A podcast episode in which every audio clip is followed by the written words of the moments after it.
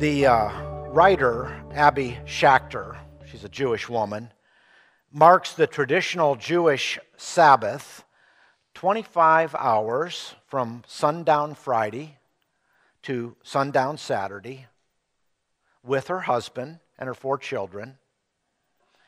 And she says they aren't at the age where their peers are asking them why they can't do X, Y, or Z. But by the time they are, the rituals will be ingrained, she said. The idea of the Sabbath for Jews is to separate, literally, one day from the rest of the week. You're supposed to be engaging in very different activities, eating and socializing, and enjoying more quiet and downtime and prayer, said Schachter. When we first started observing a ritual Friday night dinner, lighting candles and saying the blessings over the bread and wine, it felt a lot like play acting. It's not something that comes naturally. The value comes in repeating the process over and over.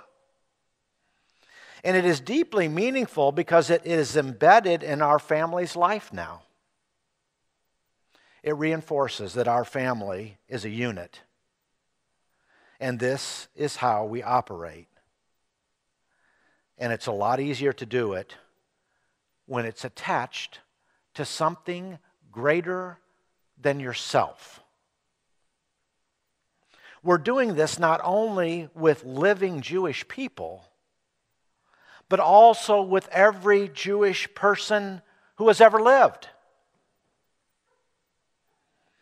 You see, Sabbath done well is not private, it is about the restoration of our larger core community.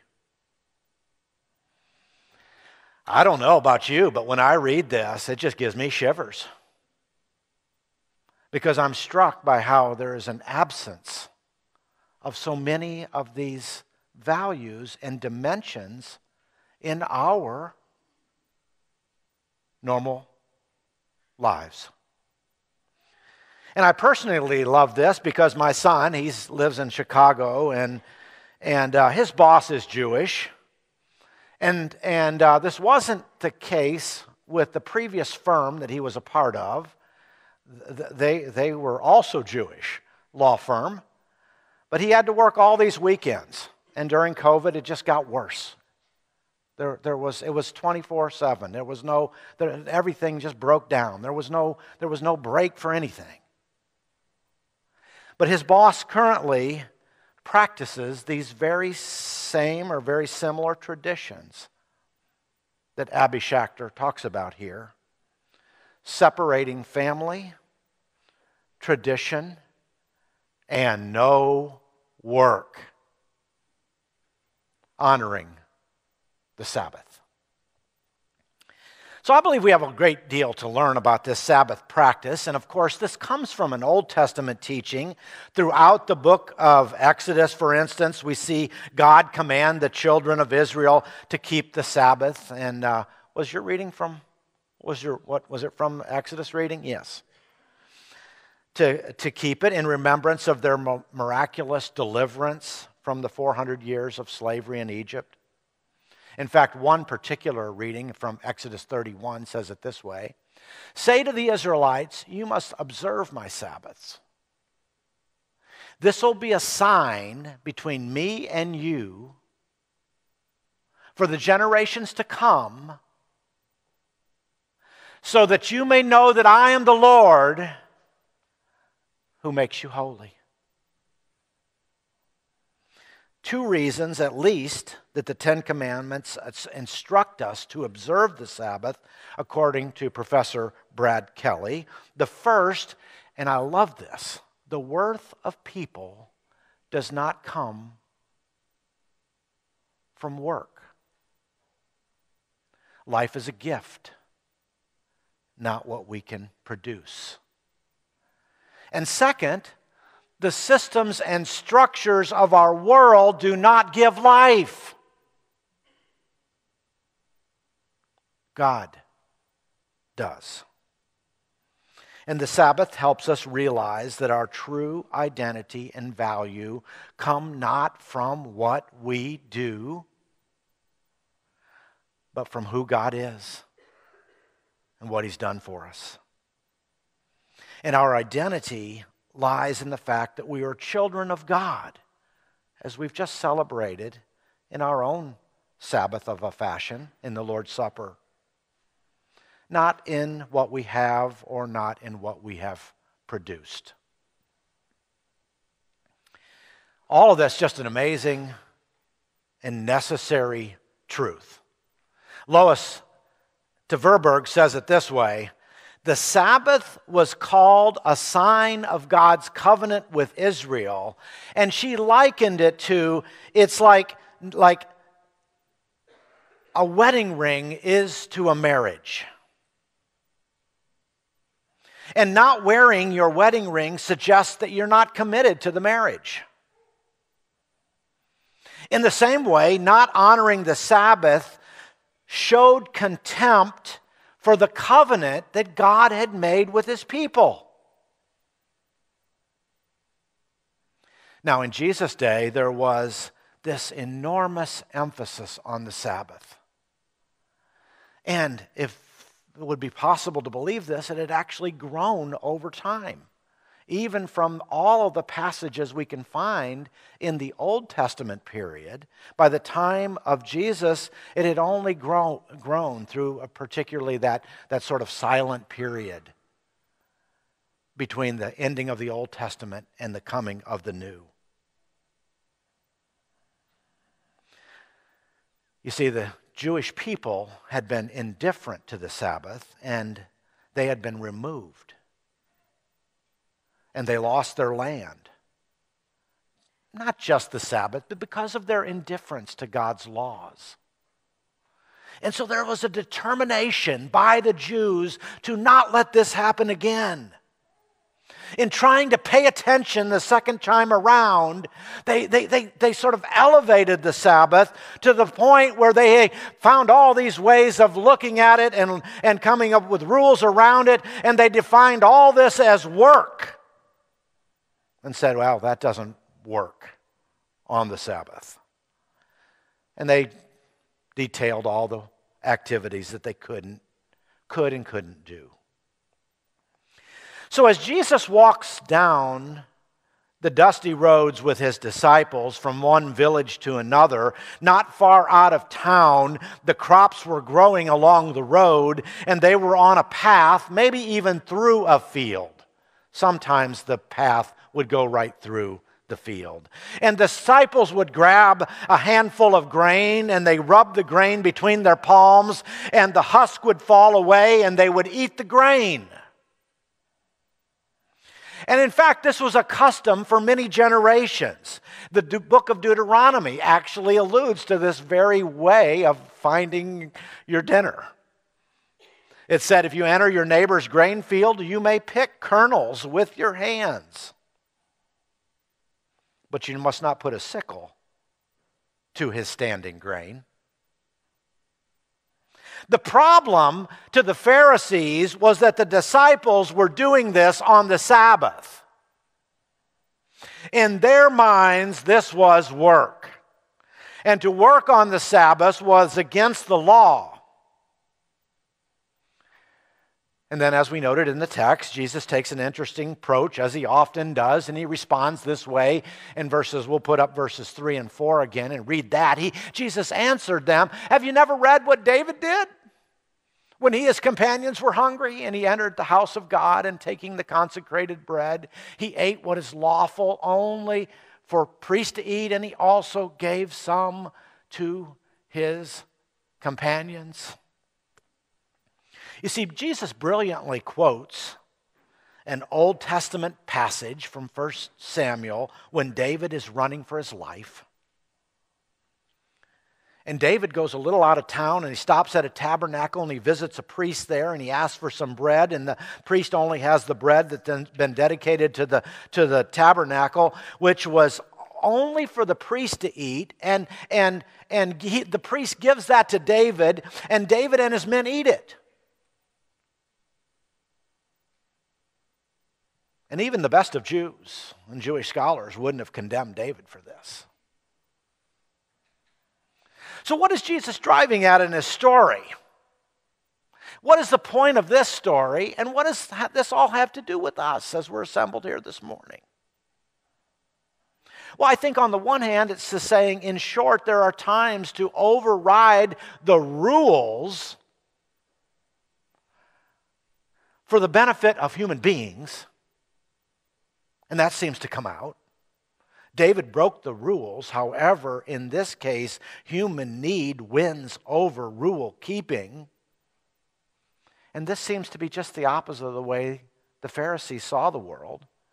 To them, human beings must submit to every law, no matter what, no matter how hard, no matter the reason or the need. And, and, and, and, and the intricacies of this whole discussion about how the Pharisees saw the Sabbath and the, all the teaching around that, which was extremely important in both the Old Testament and then to the, the Jewish people of that day. There, this, uh, there are volumes and volumes and volumes written on both the laws and the laws about the laws and then how we keep the laws, and it all can get very complicated, and I'm going to bypass most of that today. But what I want us to see is that there's more in the text. As much as through our worship today, we have tried to point out the value and the importance of the Sabbath, of finding times to pull away, to separate, to be silent, to be quiet, to re- restitute community, to honor those kinds of values that are important to our God and to our faith. What I want us to see this morning is that, is that Jesus says that there is says something that would have shaken the Pharisees to the core. That's my focus. Jesus said to these men, The Son of Man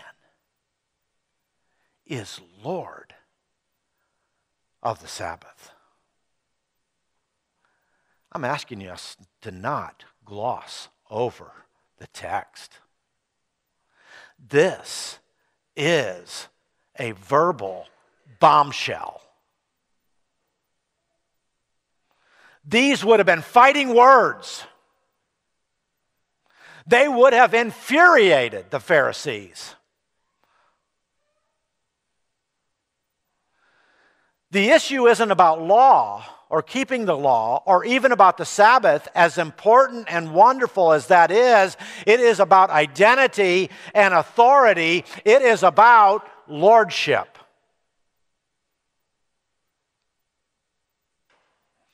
Well, why does that matter? Why does it matter? What does it even mean? What does it mean in 2022 that Jesus is Lord? What does it mean to you? What does it matter? Well, that's where the rest of our text comes in to play, I believe. Soon, on another Sabbath, Jesus begins to teach. And in the synagogue, there is a man whose right hand was shriveled.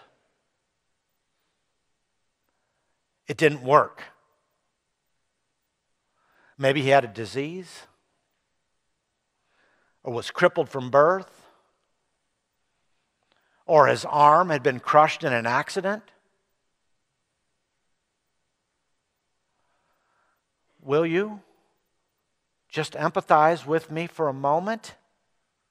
And hurt with this man?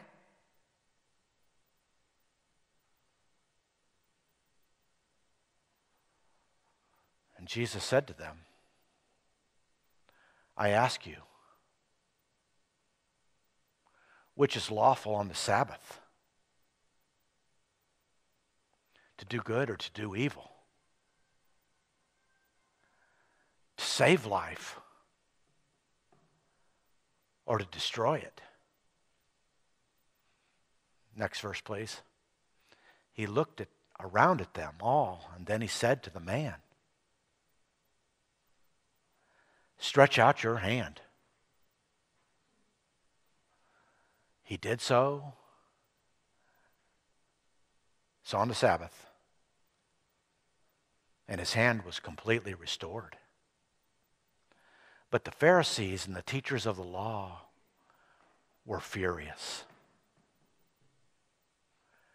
and began to discuss with one another what they might do to Jesus.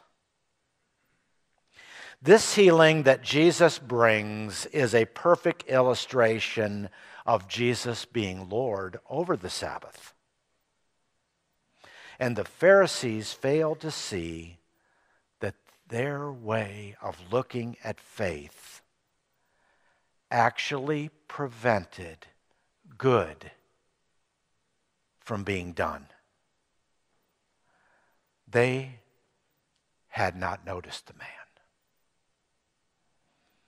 And now they were so mad that they couldn't see straight.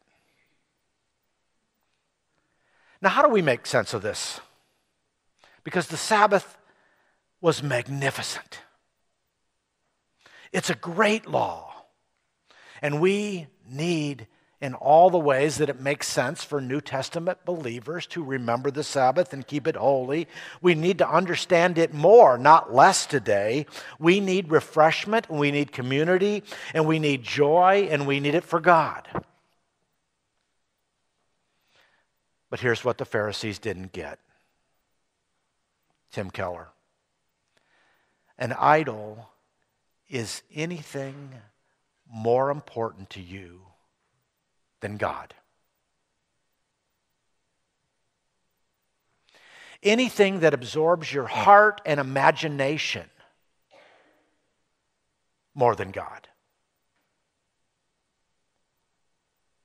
I hope as I read this, you're reviewing your own heart and mind and values.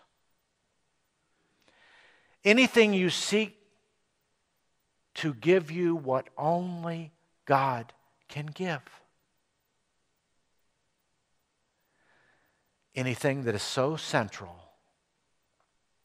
and essential to your life that should you lose it, your life would hardly feel worth living.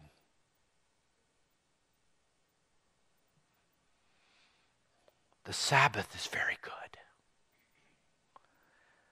Jesus is Lord of the Sabbath.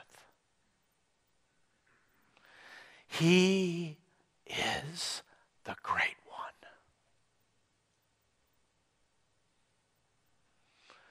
And I believe we are tempted day in and day out to trade the great for the good. The Sabbath is good, but Jesus is great. And we make this bad trade by trading the great for the good. We distort the good, a la the Pharisees, and neglect the great. We get fixated on the wrong things, not only in the religious realm, but all, in all of life. In many areas, other things become great. Not, they are not bad things, they are even good things. Making money, relationships, family, school, work, achievement, exercise, fun, the exotic, the adventuresome, the erotic, politics, convenience, all at root is self fulfillment.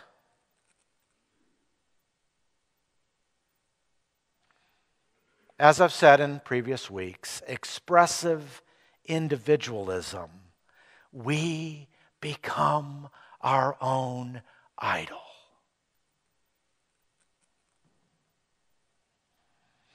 And when we do this,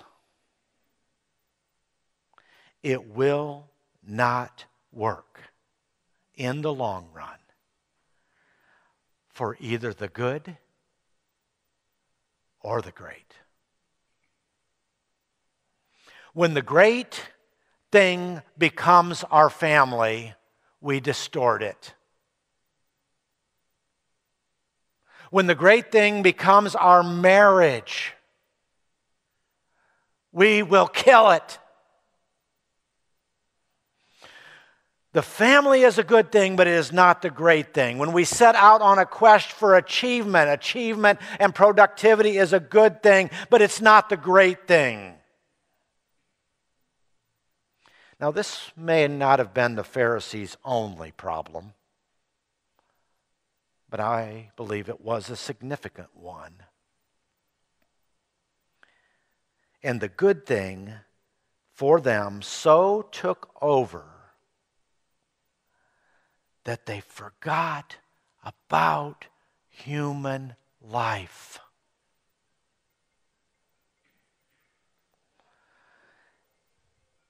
And they could only despise Jesus.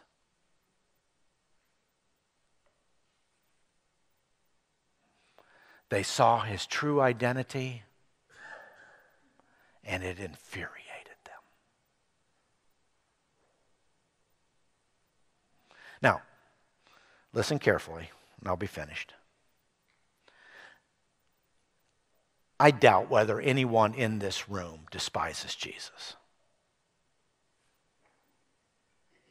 I mean, we don't despise the idea of Jesus.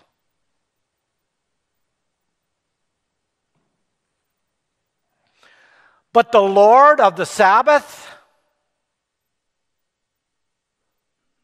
the true Lord, the ruler, the master of our lives and of our hearts, and of our bodies and of our minds and of our passions and of our values and of our hopes and of our interests, even the good ones. Maybe we too resist and at times even despise the Lord. But you must understand this. He is a demanding master.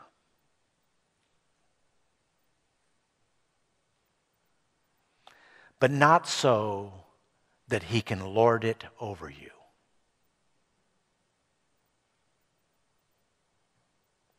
He is a demanding master. So that his lordship can provide you salvation. Life. Life now and life forever. Life to the full. And so he insists that we must not settle for something less than what we human beings were made for. Come on up, Jeremy. I give you one central question because it'll be enough to mull over this week. In what ways are you trading the great for the good?